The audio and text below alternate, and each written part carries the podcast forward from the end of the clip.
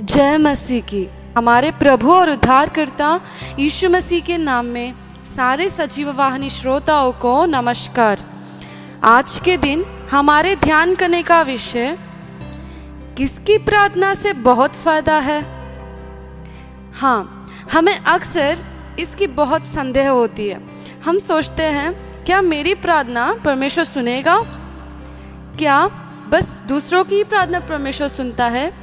हम इस वजह से कई बार दूसरों के पीछे पड़ते हैं। उसमें कोई गलत नहीं है प्रार्थना किसी से करवाने की, पर परमेश्वर अपने वचन से क्या बोलता है, हम एक बार सुनेंगे। याकूब का पुस्तक, उसका पांचवा अध्याय और उसके सोलह पद में, अगर हम उसके दूसरे भाग में देखेंगे तो इस तरीके से लिखा है, धर्मी जन की प्रार्थना के प्रभाव से बहुत कुछ हो सकता है। देखिए, परमेश्वर क्या बोल रहा है? धर्मी जन की प्रार्थना। अभी आप एक और संदेह में पड़ गए होंगे, क्या मैं धर्मी हूँ? क्या परमेश्वर मुझे धर्मी ठहराता है? अगर आप दूसरी कुरंतियों का पुस्तक पांचवा अध्याय, उसके इक्कीसवें पद में अगर आप पढ़ेंगे तो उसमें ये लिखा है कि जो पाप से अज्ञात था, उसी को उसने हमारे लिए पाप ठहराया, कि हम उसमें होकर परमेश्वर की धार्मिकता बन जाए। तो देखिए धार्मिकता जो हमें प्राप्त हुई है यीशु मसीह से, वो हमें किस कारण मिली है? प्रभु यीशु के कारण, क्योंकि जिसमें जो पाप नहीं था, वो पाप ठहराया गया कि जिसमें अब हम में जो धार्मिकता नहीं है, हम उसकी धार्मिकता से क्या बन सके? धार्मिक बन सके। हम उसके किए हुए काम जो परमेश्वर ने क्रूस के ऊपर किया, उसके कारण आज हम क्या ठहराए गए? धर्मी ठहराए गए। ये हमारे कामों की वजह से नहीं है, हमारे अच्छे कर्मों की वजह से भी नहीं है।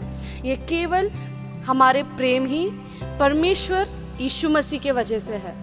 तो आपको अभी निश्चित हो गया है कि हम क्या है? प्रभु यीशु मसीह में धर्मी हैं। हम प्रभु यीशु मसीह में धर्मी ठहराए जाते हैं। जो कोई भी प्रभु यीशु मसीह के ऊपर विश्वास रखता है कि वो हमारे लिए अपना लहू बहाया और उसके लहू बहाने के कारण हम क्या बने? धर्मी बने।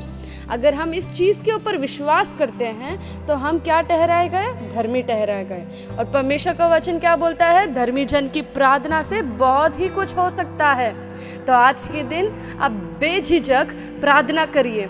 इस वजह से क्योंकि धर्मी जन की प्रार्थना बहुत ही महत्वपूर्ण है। तो आप कभी निराश मत होइए। मैंने ये पाप किया, मैंने वो गंदी काम कर दी तो क्या परमेश्वर मुझे छोड़ देगा? क्या वो मेरी प्रार्थना सुन पाएगा? आप ऐसे कभी ना सोचिए। क्योंकि परमेश्वर की अच्छे कामों के वजह से परमेश्वर ने जो काम क्रूज पर किया, उसके कारण हम धर्मी ठहराए गए, ना कि हमारे कामों के कारण। तो इस वजह से आप जब भी प्रार्थना करोगे, कुछ भी पूछोगे प्रभु यीशु मसीह से, इस समझ से पूछिए कि मैं प्रभु यीशु मसीह में धर्मी ठहराता हूँ। तो इसके कारण हमें कोई डर नहीं रहेगी कि परमेश्वर मेरी प्रार्थना सुनेगा या नहीं सुनेगा। पर परमेश्वर हमें हमेशा धर्मी ठहराता है। उसके किए हुए वो सूली पर जो काम परमेश्वर ने किया, उसके कारण। तो आज के दिन आप भेजक जो प्रार्थना है, परमेश्वर के सामने लेके आइए और अपने जवाबों को पाइए। परमेश्वर इस वचन को आशीष दे और आपकी समझ परमेश्वर अपनी धार्मिकता से भर दे। आमेन।